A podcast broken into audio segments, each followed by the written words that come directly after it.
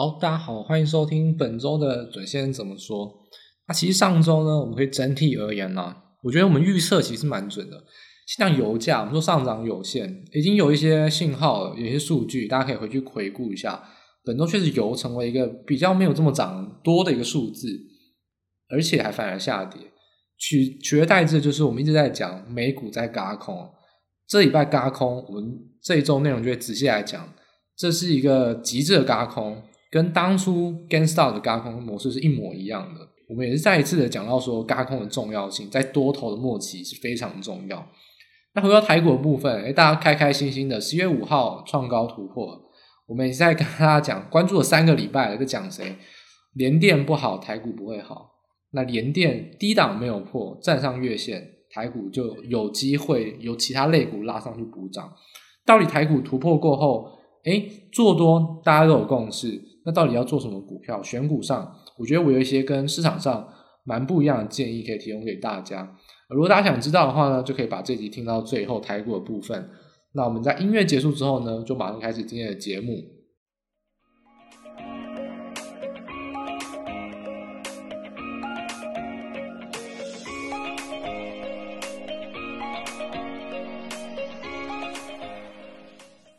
好，首先呢，我们就讲到这一拜的标题啊，我们说叫大轧空时代，还台股一个公道。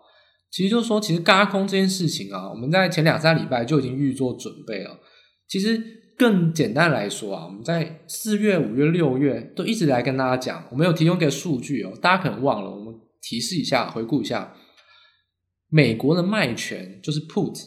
就是说看空的选择权。未平仓量在2021年一直都非常低，因为被轧到受不了。从2021年的疫情以来，其实涨了多少大家可以去看，美股更不用讲了，翻倍都是不在少数。所以空头一直都很缺乏，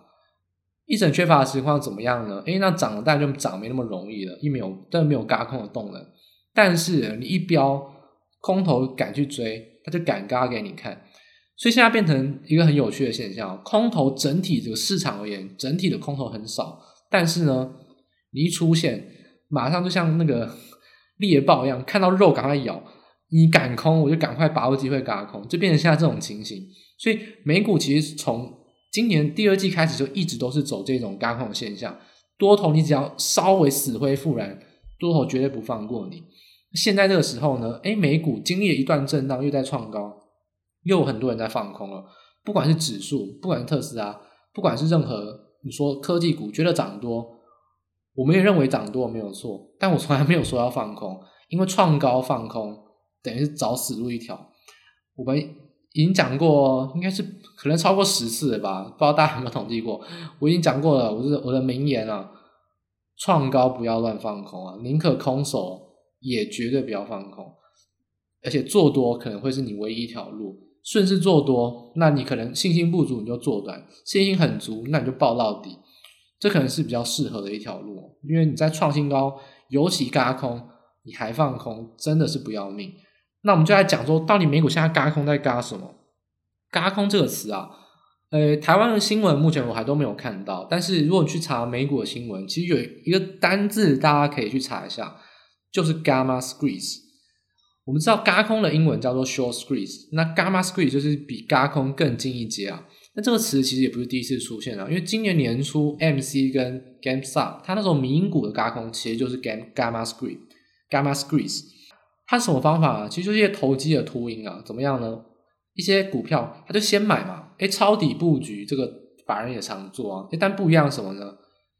下一步它需要吸引散户追高，当时候呢。就是 GameStop 这种迷因股是在 Reddit 的 WSB 版嘛，就是 Wall Street Bet 那个版去引起一些骚动，然后散户又疯狂去追高，甚至连台湾都有人在守夜，对，美股开盘不睡觉，就是在看说 GameStop 会涨多少，很多人在守夜，就是这样子。这样子呢，就是达到第一步了，这时候还只是轧空，为什么呢？因为你敢放空，我就买上去嘛，这就是 short squeeze， 就是轧空。到底怎样算是 gamma squeeze 呢？ gamma squeeze 就是说。你必须要大量的去收购价外的买权哦，简单就是 out of the money call。那去买价外的买权有什么好处呢？第一个，我们知道，期货跟选择权市场有多就有空哦，不然你不会成交。当你买一个价外的买权，就是交易的最原始的逻辑，10000年都不会改变。你买一个东西就要有人卖你，那选择权你买了一个价外买权，而且你大量买，那是谁在大量卖呢？我们说空头很少，那谁在卖？就是造市商，就是造市商，就是券商在卖，因为你有需求我就卖给你。那造市商也不是白痴啊！创新高股票我们不是说不放空，你觉得造市商会知道？他不会，他也不会说不清楚这件事情啊。所以造市商会做什么事情呢？就是避险。避险要怎么避险呢？最简单的避险就是我们叫做 Delta 避险，我们就算这个选择权的 Delta 值，我就去买对应的现股部位。所以什么意思呢？我今天去买一个买权，我看多，那造市商为了要去避险，造市商也跟着去买股票，这样子股票真的涨，我选择权赔给你，但是我股票是赚的。那照另外一步呢，就叫做 Gamma Squeeze， 就是用 Gamma Hedge， 因为当股票飙涨得太快， Gamma 容易形成连续的飙升，这时候 Delta 就会越来越大，因为 Gamma 就是这可能是比较数学，如果大家对于微积分比较不熟悉的人就当做没听到。简单说，对数学有兴趣我简单讲一下， Gamma 就是选择权对于股价的二阶导数啊，等于说我们刚才讲说 Delta 避险嘛，那 Delta 值就是 Gamma， 就是选择权对股价一阶导数嘛，所以等于说它其实就是一个加速度的概念。 Gamma 如果变大，代表说你 Delta 上涨1块钱，你要越买越多股票，所以说它不断去收购价外买权，为了什么事情？因为你要避险嘛，你就要 Delta 避险，你就要去买现股部位，我已经买了，我又叫我鼓舞的散户去买，我今天再买 Out of Money Call， 你避险部位再追买，等于说它就是一直买一直买，连续的追涨。而且呢，他利用这种拉高 Gamma 的行为，越买越多，创新高，他越买越多股票，就越涨越快，变成是完全急涨的走势。所以 Gamma Squeeze 就是在个股选择权如果是流通性大的时候，然后量大，就非常容易形成。所以在年初 AMC 跟 GameStop 真正赚钱的人不是散户，散户其实就是买了一个门票，看了一个精彩的故事。真正赚大钱的人其实都是先行布局，甚至是有投机感去抄底买价外买权的这些人因为他可能是一次翻了好几百倍 的资产价值。好，那简单讲完这个 Gamma Squeeze 之后呢，其实也不用想那么复杂，简而言之就是有聪明的人先抄底布局，我在鼓舞，不管炒消息也好，引起舆论也好，我鼓舞散户去当第二棒追买，接着我再大量的去买买权，我去逼迫造市商要避险，他当最后一棒，他再去追买，那这种情形呢，就会变成连续的追涨追涨追买追买，就创新高再创新高。所以特斯拉就是本次 Gamma Squeeze 的主角。这张图呢，大家可以去看我们官网发的图啊。这张图是取自于就是 Spot Gamma 这个网站，它其实就讲到说，其实如果观察 Gamma， 我们叫做这个真的是有点财经上比较复杂，就叫观察每一个选择权，我们叫序列结构。观察是序列结构的 Gamma， 其实呢，简而言之讲结论，大家可以听结论就好。Gamma 目前的支撑区啊，在11月2号的时候大概来到1100块到1150块，那现在已经是礼拜五了嘛，11月5号目前的 Gamma 的这个大量布局的未平仓区的支撑区大概已经推升到快1200块，所以说现在1200多块人家觉得说哇特斯拉涨很多涨很高，但是要告诉大家一件很残酷的事实，一堆人在布局在这边，代表很多你用台湾的话讲就叫做主力，很多主力是布局在接近1200块的地方会有短线支撑，可能会修正什么的，但打到1100多块可能到1200块应该是会有短线支撑。那你说这个是短线嘛，那中长线到底是不是炒作呢？那当然不用怀疑啊，我们说任何的轧空都是不合理的涨势，所以当然都是属于有可能会回跌的，但是轧空迷人的地方就是会涨很多涨很快，而且对于我来说我知道它是不合理的涨势，但是我不敢做空，这就是轧空最厉害的地方，也是对于多头最喜欢的一件事情。所以现在你要怎么去看待美股呢？轧空这件事情简单来说就只能顺势做多，那现在轧空主角是特斯拉，就请你紧盯特斯拉。再来有一个第二个主角就是说整体的我们现在比较尖牙的股咯，因为大家知道吗，尖牙股这个 FAANG 啊，那个是谐音嘛，尖牙它其实是 CNBC 那个主持人就是 Jimmy Cramer 他在2013年提出来的，但是最近我们不是在炒元宇宙吗？这也蛮有趣的。元宇宙改名了，就是因为 Facebook 要改名啊。那 Facebook 改名其实简单来说，他说要发展元宇宙嘛。那其实基本上，主先生给他一个评价就是放屁，因为 Facebook 根本就是它商誉就大降了。大家想象一件事情，尖牙股谁涨最少？就是 Facebook。 为什么？我们相信在听 Podcast 很多是年轻人啦，大家自己想想看，你多久没有开 Facebook？ 你开 Facebook 不是为了追踪某些官网，不然就是要抽奖。没有人在上面做任何发表心情啊，或是把它当做一个社群论坛，它已经完全商业化。 FB 的商誉或者说它只是声名狼藉啊，根本就只有丑闻没有好消息。 FB 其实最有价值是在它的软体运算跟 Instagram。 它改名只就是说它以前最有价值的是 Facebook， 因为到目前为止它还是使用的人最多，但现在 Facebook 根本就不是赚钱的东西，而且它还是一个负资产，等于说它是背负了很多负面声量。它改名等于说什么啊？我现在股票改名叫做 Meta， 那大家都觉得说我好像做元宇宙的股票，那只是给大家一个印象上的改观，无谓的就是为了什么，就是不外乎就是要炒股嘛。因为 Facebook 就是因为声名狼藉，它还是尖牙股里面最弱的股票。那它一换名字之后呢，好像又充满了新希望。这个就是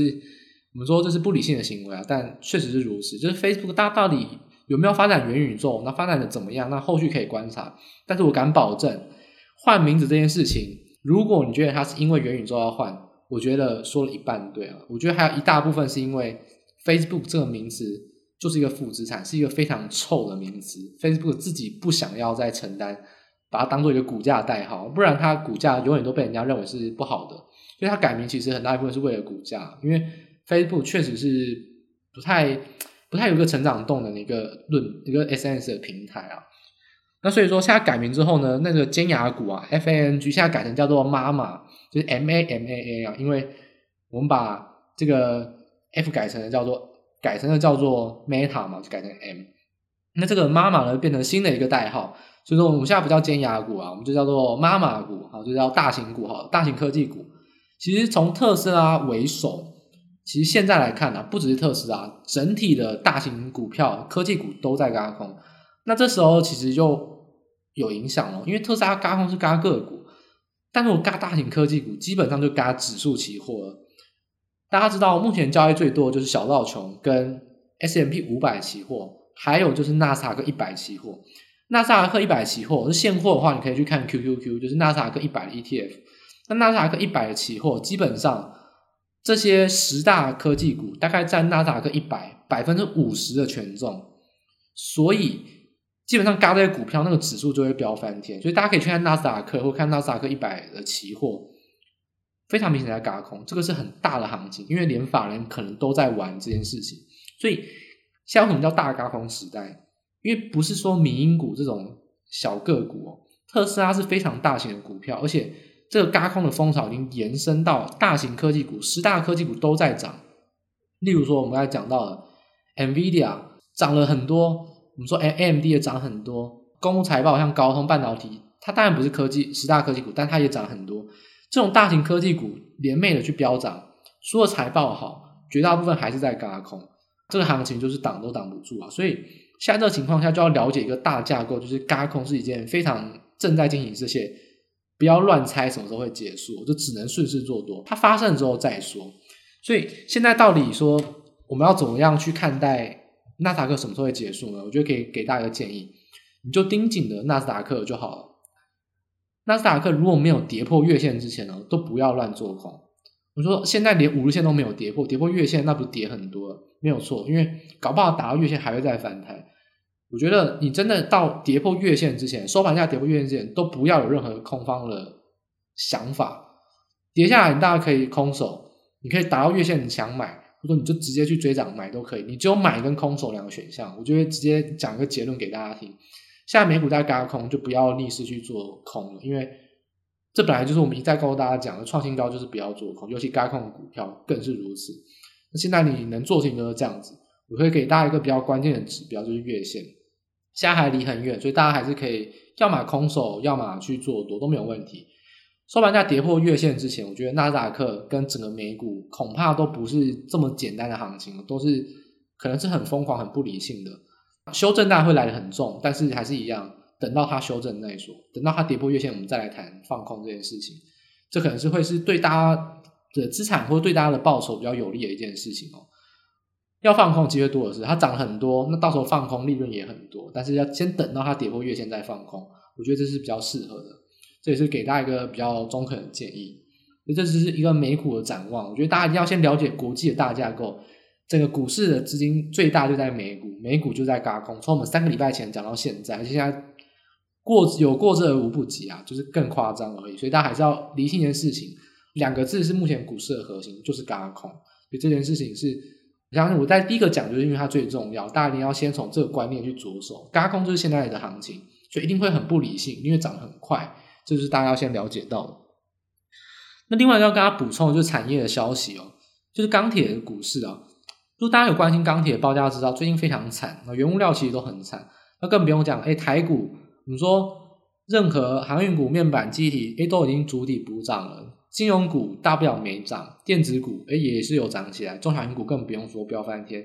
有一个股票很惨啊，就是钢铁还在破底。那这地方其实就从国际上的报价跟行情供需跟大家做一个简单的分析哦。其实钢铁最大的需求在中国，中国的钢市最大的需求就在房地产，所以说中国房市如果不敢轻举妄动的话，就是说不敢乱盖房，不敢乱炒房的话，那钢铁需求就会需要很大的考验咯。那给大家一个数据做参考，中国在今年啊，就从去年初到现在有3条红线，有很大的杀鸡儆猴，我们都已经陆续跟大家更新过很多故事了，大家如果是忠实听众应该都知道，房市在中国一直打之后呢，现在啊，其实我们叫做新增楼地板面积是已经陷入衰退了，已经是连续好几个月是停滞的，现在已经到衰退了，等于说其实根本就已经没有在增加新增房地产的面积，等于说很多房子啊，你新盖的盖好之后还不敢盖新的，所以说整个新增的面积还变少，因为你盖好之后都不敢盖新的，所以你知道其实房市中国方面啊，我们就单讲中国，我们不讲台湾哦，不讲什么台积电去高雄市场，台湾的房市真的是小巫见大巫啊，这个你说台湾的叫炒房，去看看中国怎么叫炒房，有些不讲台股这么小的市场，中国的房市哦，其实真的是目前受到很大的压抑哦，因为杀鸡儆猴之后，大家都是想要避风头，要炒房，大家都想炒，但是总不可以马上就不给面子，跟政府违逆，现在去炒嘛，所以最近的房市确实是很弱，中国的部分。那既然新增房地产的楼地板的面积是衰退的，那就连带到就是钢铁的市场一定需求是衰退的，因为你说盖新厂房啊，或是做一些工业的制造，那些的需求量远远比不上房地产，这个是供需结构，所以你不要说什么啊，制造业很好，其实中国制造业当然也没有很好，我说假装啊，就是说中国制造业很好啊，所以说那个新增厂房也很多要扩产，所以呢钢铁市场很好，钢铁市场主体就是房地产，房地产如果不好，钢铁市场是绝对好不到哪里去，所以这就是到底谁重要谁不重要，谁是次重要，要先搞清楚，房地产就是对于钢铁，尤其是中国钢铁市场最重要，那房地产当然如果不好的话，钢铁当然就是会比较下滑一点，就是我们从中国钢铁那边的联合的数据就可以显示啊，其实5大品种可能包括不锈钢啊、热轧钢、冷轧钢、H 钢等等，钢铁整体的消费量啊，其实2021年来一直都是低于去年，一直低于最近5年的水平，10月之前拉货潮拉不上去，因为限电，10月之后复工了也还是没有拉上去，因为房地产还是持续低迷，等于说其实从8月已经是不太好，9月因为限电衰退，10月回来之后呢一样是前景堪忧，所以中国的房市我觉得短线上因为要打动力煤我们说之前涨很多嘛，但是因为动力煤中国它要发电啊，中国政府是直接强烈去打动力煤，那怎么打，他直接去干预期货市场，直接干预商品的期货市场，不让你涨。那再来呢，现货要怎么干预？简单说就是产煤的地方，像山西啊等等，我就必须说啊，其实就是乡人为国，等于说就是山西的人，你就是必须要捐出你的肺，捐出你的心力、你的劳力，用低价输送给那些发电商。简单说，就像中国回到文革时期或回到大跃进时期，乡村大量去制造很多原物料，然后呢供给给城市使用，现在就是走这个行情。动力煤为什么可以下跌，就是产煤的地方赔钱卖啊，不然要怎么下跌，所以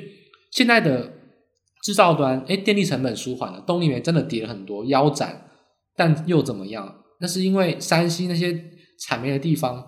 赔钱卖给你啊，那是因为政府干预，所以这件事情终究还是不会完整的解决。我们说动力煤问题是在全世界的发电需求、用电需求，那它再怎么干预都是短线的，所以简单来说，动力煤造成短线上所有原物料都不敢涨，因为动力煤一涨，中国政府这样子打压，你谁敢涨？你一涨了，你当出头鸟马上就被打下去，然后大家就跟着一起跌，装没事。所以说钢铁市场你去看，不管热轧钢、不锈钢，任何钢铁，包括像 PP、聚丙烯、DOP 可塑剂，任何你想到的原物料都是跌，因为这都是被到动力煤跟整个政策、中国政策影响，所以短线上没有一个原物料敢涨，这个是期货市场的心理因素，没有人敢涨，顶多止跌震荡。那中期而言，钢铁市场是更堪忧了，因为钢铁市场基础需求真的是不够，因为房地产确实是比较低迷，但是反过来说，其他原物料像塑化、像是动力煤，这一阵子打下来之后，我相信中长期它会比钢铁强，因为它的基础需求还是在，只不过因为现在短线上是因为政策的影响。所以说原物料啊，我们说短线因素是因为中国政府干预，从动力煤当一个指标，全部人都下杀，所以大家都跌，这个没有什么好讲，通杀。但中长期还是要回归到供需而言，我只能说钢铁市场没有这么快会复原，至少很多中国的学者啊，或者说很多中国的报告显示，至少到明年的上半年都不会好，所以钢铁市场我觉得这个可能会是大家要慎选的一个标的，或者说关于期货啊、操作等等，大家都要仔细思考。钢铁需求确实不管是短期还是中长期都是比较萎靡一点，但是像动力煤、像塑化等等的原物料报价，短线上打压结束之后，我觉得供需需求还是支撑它会往上涨，所以这就是大家可以去不管是从供应链去找到下游的股票，还是你直接去参与期货，我觉得这就是可以在最近一两个月可以沉淀一下，到12月甚至1月会是比较有机会的标的。所以原物料分析啊，就帮大家做一个比较统整的产业分析啊，希望大家会对于现在原物料行情会比较有概念一点。那当然最近大家可能会关心运价，货运航运运价当然是没有跌，但有个运价跌很惨，就是散装航运，其实这很直观啦，因为散装航运就是在原物料了，尤其其实 BDI 它是一个综合指数，它跌了 50%， 跟动力煤差不多，是一个 average 的水准。那大家知道 BCI 吗？就海岬型是专门在铁矿砂的，它的跌幅是 70%， 一个报价从高点到现在没有止跌，跌了 70%， 已经是腰斩，几乎在腰斩。那你就知道说原物料市场真的是波动很大，而且现在短期是多么的看空。所以说我觉得这或许是有行情可期，因为跌升说不定还是会有反弹，那现在还不是时机啊。不过我觉得原物料上大家对于短期跟中长期要分开来看，而且要有一个概念，现在当然还不是时候，我觉得大家至少心里要有个底，对产业的分析总是要先知道比较好，因为等到真的发生了你就可以马上做相关操作的反应。所以我觉得原物料报价的资讯啊，跟大家这边再做一个统整的分析啊，希望对大家会有帮助。就总结而言啊，这个国际股市的部分跟原物料部分都到这边，那最后我们就要讲台股啊，我觉得这大家应该会最想知道。台股呢，我觉得创高，我们之前上礼拜讲说突破上升三角收敛嘛，连续三个礼拜都讲一样的结构，在这一周终于突破了哦，辛辛苦苦的终于突破，沿着无限的去走多。那当然就是先拍拍手，恭喜我自己是预测成功啊，这三个礼拜确实操作算是蛮顺利的，因为都有预测到。但是往下礼拜要怎么走呢？突破之后呢，其实我觉得是送分题啊，下个礼拜是比较简单的，因为刚突破一定是做多啊，没有第二个理由。很多人会说不是那你不是说震荡吗？那突破之后万一它又回档怎么办？但大家要想想一件事情哦，我们现在已经突破所有均线了，你就算现在去追多，你去追涨，大不了跌破真的反压好，突如其来的反压，跌破五日线、跌破十日线，你再停损都亏不了多少。但是万一现在走大轧空，轧到17500，万一还一次突破相对高点到18000，那你要怎么办？这个叫做风险报酬比。现在站在所有均线之上，而且刚突破，我觉得追多是一定要的，这个是我觉得是很简单也很正常的一个直觉反应啊。因为我停损点很简单抓，而且停损的幅度也不大，但我的获利想象空间是比较大，所以顺势去做多是一个核心的一个概念，这点是台股上大家一定要把握的。那另外一个部分就谈到说，我们上次嘛，应该说从上周到上周到这礼拜持续的在探讨就是联电，而联电不好台股不会好。那基本上联电大家去看它的线型，低点有没有破？没有，震荡区间往上，而且突破月线，而且现在月线是扣低档哦，要准备扣低档，所以月线是要上扬的。我觉得联电暂时是解除危机了。那很多人说，可是你不是说外资去借券联电吗？外资借券看起来没有减少但大家了解一件事情哦，外资往往在大借券，就是连续借券，然后连续卖超过程之中，一定是先现股买超，再来是回补借券，它的顺序通常是这样子。你去看记忆体，你去看面板，哦，都是如此。外资买超跟外资回补借券哪会出现呢？一定是外资买超先出现。所以说联电在现在这个情况下，危机已经解除，你就不用再看借券了，你就现在紧盯着外资越卖越少，看什么时候要买超。如果持续买超，那我想联电跟整个电子股大概就稳了，而且会把整个资金会丢到给像是记忆体，像是中小型股，像是航运等等，让他们去持续的去做强势的发挥。所以现在紧盯的事情是盯外资有没有要回补买超联电，那越卖越少，甚至是买超，这个当然是最好。那借券呢，可能不会这么快的去回补借券，因为这个是操作顺序上的问题，它会先锁它的获利啊，基本上我想应该会先买超再回补借券，所以联电上可能就可以先紧盯着现股上买超，我觉得这是可以了。那另外一部分就是说，当然我们说突破行情一定是有人先创高，再来有人补涨，最后最烂最萎靡的个股最后一棒补涨，然后整个个股拉上去，然后指数就开始涨。那从这一次的涨上来说，中小型股先轧空，扮演一个冲锋角色，再来我们说报价联动的个股筑底缓升，然后像是记忆体，像货运航运，像空运，像面板，确实是扮演强势的全指股角色，先行的去攻击。然后最后一棒是谁？是半导体。半导体是确实是这一周以来比较弱的，终于在昨天费半大涨，因为我们说高通 NVIDIA 都财报很好，所以大涨，费半终于今天大涨，然后半导体也跟随大涨。 OK， 所以半导体是本次比较落后的个股，它补涨，那当然整个行情，因为它权值也很重嘛，所以指数也跟着带上来。那现在问题就来了，因为我觉得，但我没有要批评别的分析师的意思，别的一些专家的意思，但是你去听很多人看到今天收长红棒，看到台积电涨，都说台积电带动大盘突破，所以半导体是主流，但我完全不这么认为，我很质疑因为台积电如果不涨的话，指数也没办法突破所以你去看台积电跟指数突破，基本上不是一个因果关系，是一个冲药关系是它台积电一定要涨，指数才能突破。台积电是不是主流，应该是要看顺序。如果今天台积电是冲锋的第一棒，然后指数也先突破，那半导体就会是主流股。那现在很明显，中小型股先，再来是我们说叠升的补涨股，不管像是驱动 IC 设计或是像是记忆体。这也是电子股，或者说像传产，比如说像航运像空运等等，其实再怎么样排，半导体都不是很前面的棒次都第三棒，甚至我们叫最后一棒去拉新高，你说这叫主流股，很质疑因为今天创新高很明显是为了指数而拉动台积电，而不是为了拉动台积电而让指数跟随创高，这个是谁先谁后的关系。这一次的突破，当然行情突破是必然，我们说还台股一个公道本来就该补涨，那只不过补涨是因为本来就该补涨，所以我们要拉指数，所以选择拉还没有补涨的台积电。我觉得它不过像是一个补考作业就缴交一个作业把指数拉上去。台电跟联电这个半导体的走势，我还是不认为会是这一波的主流，因为它跟前一波半导体先拉上来不一样，它不是第一棒，它是第三棒，甚至是很末段的棒次。所以很多人在今天看到半导体大涨，看到台积电大涨，看到指数大涨，说半导体会是这一波主流，我倒觉得做多没有错，但主流我不认为会是半导体我觉得还是会回归到是先冲锋的棒次，就是说中小型的轧空股，跟尤其是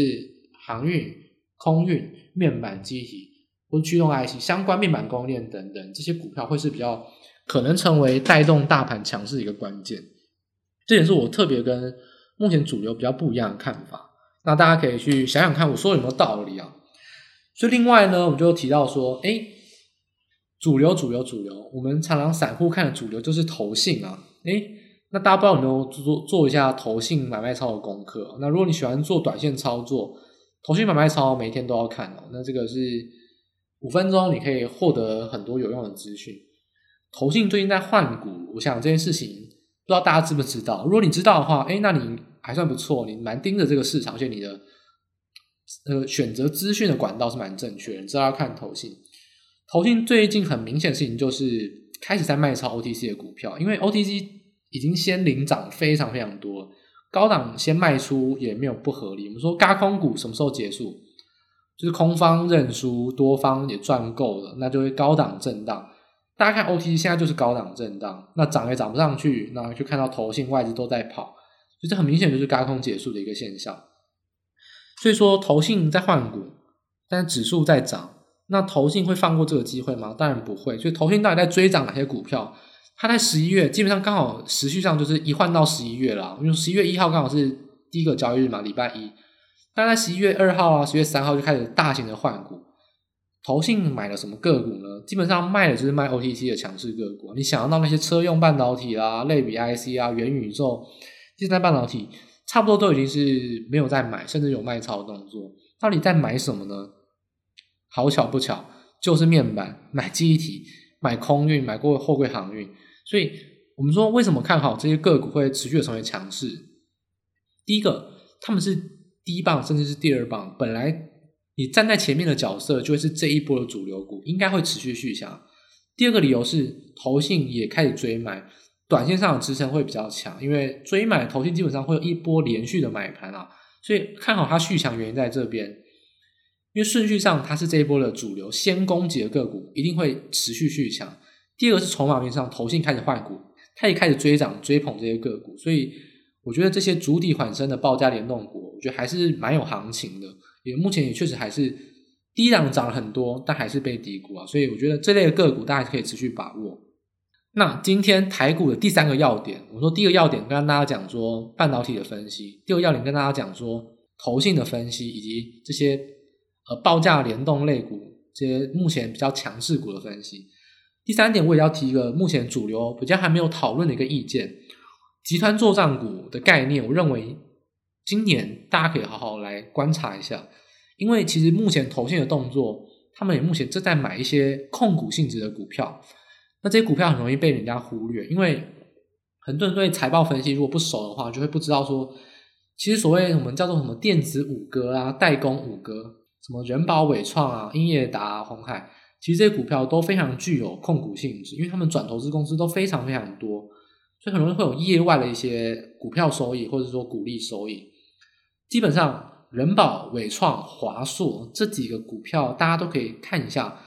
投信在本周都有一些买盘，而且直接去看这些股票，它目前的本业获利是还不错的，因为伺服器也开始回温了，那电脑基本上也差不多是利空见底。再来第二点，他们转投这个股票有很多是站在浪头之上的成长股，对母公司也会有益处。就简单的例子，伟创它的子公司是谁呢？就是伟影，伟影也是一个它非常重要的经济母。那其实现在有很多电子股的公司都有很多第三家上市的公司，那就慢慢成为一个集团的作战行情。所以我就像人保啊、伟创、华硕，大家可以去看一下投信的买盘。这个呢，我当然我觉得不建议大家操作，因为涨跌幅度不大。那当然你要长期操作没有问题，因为这是稳定的股票，股利也蛮高的。但我说我们是要看大做小，看这些大型股去往它集团旗下的个股去做操作，这也是一个集团做账的方向。所以我觉得从投信的筹码观察，大家可以去发现到这些亮点，这也是目前筹码转换上还没有人注意到，我觉得很值得跟大家分析的一个点。那最后呢，当然短多延续不是问题，集团作战股大家应该觉得说怎么没有讲到国巨跟华兴集团，没错，这一集的最后面我就要来讲一下这两大集团的作战行情。我们刚才讲作战行情是看大做小，所以本业很重要，如果本业不够赚钱，很有可能本业没有那个钱去做，讲难听一点叫炒股，讲好听一点的就是没有钱去做一些股权的操作。所以国巨目前基本上股价涨不上来，也被 MLCC 当然是被外资平得很惨，确实库存的压力调节比较大一点。就国巨我比较大胆一点预估，就是今年的作战行情可能不存在，因为国巨可能也没有题材，也不会浪费时间在今年做账就算了。但华兴集团我觉得就不一样了，因为华兴的大家可以看一下这个礼拜就出新闻，这一拜华兴特跟信昌店涨停，为什么呢？因为 Q3 的财报很好，被动元件惨是惨，但是 MLCC 惨不代表其他被动元件不好。我们说像是刚才讲像信昌店，它可能是做车用的半导体，车用的被动元件，它可能就比较不受这些常规尺寸的影响。所以说华兴集团的优势我帮大家补充两个，第一个财报亮眼，本体华兴是做不锈钢跟铜缆的，它目前的价格是低估，我觉得以净值比来看是低估，而且本业赚钱，更不用讲它转投资也在赚钱，所以我觉得主体华兴是低估的话，就有钱也有动机去操作集团做账。那更不用讲我这没有要批评焦董事长，焦家的操作实力资深股民都知道非常厉害，那大家就可以好好期待一下。有钱有题材，交家也常常会去带动一些行情，那这个作战行情，华兴集团作战行情，我觉得到今年底之前这一两个月大家可以好好来关注跟把握一下。那第二个优势呢，除了本业赚钱，华兴本业赚钱以外，第二个优势就是旗下的个股题材很多，因为华兴本身传产嘛，原物料它也有电子零组件，像 PCB 我们说精成科啊、汉语博啊，还有像面板、像彩晶，被动元件也有华兴科、信昌电，还有半导体有新唐，哇，还有像是华兴科等等的，有非常像封测，它的题材非常多，一档一档轮着炒到年底不是问题。所以为什么在这个地方就是比较大胆的跟大家看好说华兴集团的作战行情，就是因为本业赚钱有钱炒，而且交加实力不容置疑。第三点，旗下的个股集团上市的股票十几二十档，题材各自的都非常的不一样，轮着炒就很有机会。所以说我觉得大家就可以特别去锁定华兴集团的作战行情。当然我要给大家一个淡书，华兴集团作战行情一般的散户不是这么能掌握的，因为我们说过了，交加的操作非常非常精湛，反过来说散户也很容易受伤。所以我觉得这个就是你需要对于股权操作啦、资本结构这些财经的决策要比较有点专业程度，不然你很可能会被洗得一塌糊涂，被公司的一些操作洗得一塌糊涂。我举例来说，这就是我们本集的尾声了，我给大家一个考题，大家可以作为一个听完了一个功课3-5分钟想一下，如果你想要做华兴集团做账行情，我两个新闻，大家能在3-5分钟内想到这个新闻你有没有听过，而且对于这个新闻你觉得多空的影响，如果你有一些大致上的判断，那你应该就有程度去做华兴集团做账行情。那如果你没有的话，那你可能要加点角度去做一些磨练。我给大家两个考题，第一个，在今天宣布的6116的彩晶宣布库藏股，我们刚才讲过彩晶是华兴集团底下的股票，宣布库藏股的动作对股权影响是什么？那在它现在这个位阶上已经底部翻涨，又宣布库藏股，是不是有看多的空间呢？然后再来是对于这个新闻的敏感度够不够，就早上看到这个新闻你是不是能立刻就想到彩晶、面板、华兴集团，能不能马上联想，马上去做基本的多空判断，这就是一个第一个考题。第二个考题就更难一点了，小型股嘉邦，可能这个大家都不知道，因为嘉邦最近量不大，做天线的，做电子零组件，6284的嘉邦也是华兴集团的股票，它在11月11号要新股上市，什么新股呢？这个就非常非常有趣了。华兴科在3年前去私募买到了嘉邦的新增的增资股，那是用华兴科的名义去买的，集团的互相持股。那如果在11月11号闭锁期到了，私募转上市，是不是股本就膨胀了？那嘉邦目前就在底部，那到底利空是不是会下跌，还是有利空出尽的可能呢？我觉得这类股权操作不得不说华兴集团就是非常喜欢做这种市场上行情的操弄，一下增资一下减资一下库藏股。对于这种决策，如果你有熟悉程度的人，不妨去做华兴集团的作战股，因为有行情有消息财报也好，就会有机会可以获利。当然华兴集团的作战行情难度绝对并不低哦，所以这点就是大家可以特别去关注的。我觉得也是给一些投资老手，你投资5年10年了，你对于这些作战行情有一些基础，你对华兴集团的股票也很了解，现在会是一个可以慢慢关注的一个时机点。这也是我们本周特别给大家一个大礼，我很少直接讲个股或讲的这么明白，因为市场上都没有人讲嘛，那我讲我不会影响行情，我觉得大家可以持续去关注，就是我蛮看华兴集团的作战行情哦。那大家可以在本周啊下周啊持续都一直去关注甚至去操作。那这点呢就是我们这集的节目啦，整体而言三大主轴帮大家复习一下本周的重点。第一个美股带轧空，我们一开始讲的是用 Gamma Squeeze 的方式，那这个轧空非常的强，挡也挡不住，那相关的操作我们也说了，就是宁可空手也不要放空，尽量做多顺应市场。第二点就是原物料行情，目前顺势短线上来说是非常惨的，但中长线上我觉得除了钢铁以外都还是有基础需求跟通膨需求的存在，所以呢怎么去操作，怎么样择时进场，要有耐心等候，那再等一下。那回到台股突破之后呢行情大好，但我认为半导体不是主流，主流还是在于主底补涨这些全职股，当然集团作战股会是中小型股首要的标的，因为 OTC 已经没有在轧空了，高档震荡投信卖，那反过来说还有一些在低档的中小型类股，我觉得集团作战股电子零组件啦，小型的一些传产股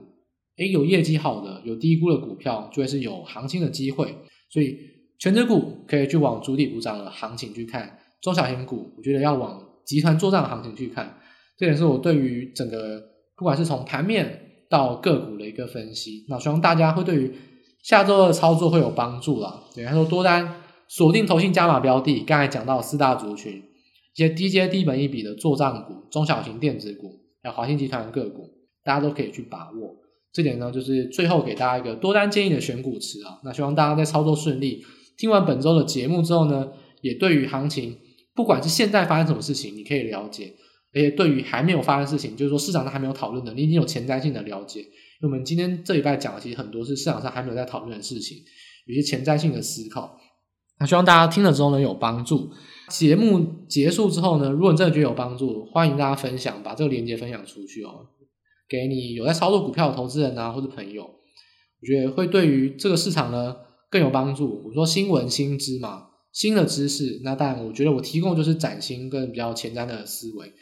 那希望大家可以呢踊跃去分享，如果你觉得不好那就会算了，如果你真的觉得这个节目不错，这个节目讲的不错，而且最近几周真的操作还算蛮厉害的，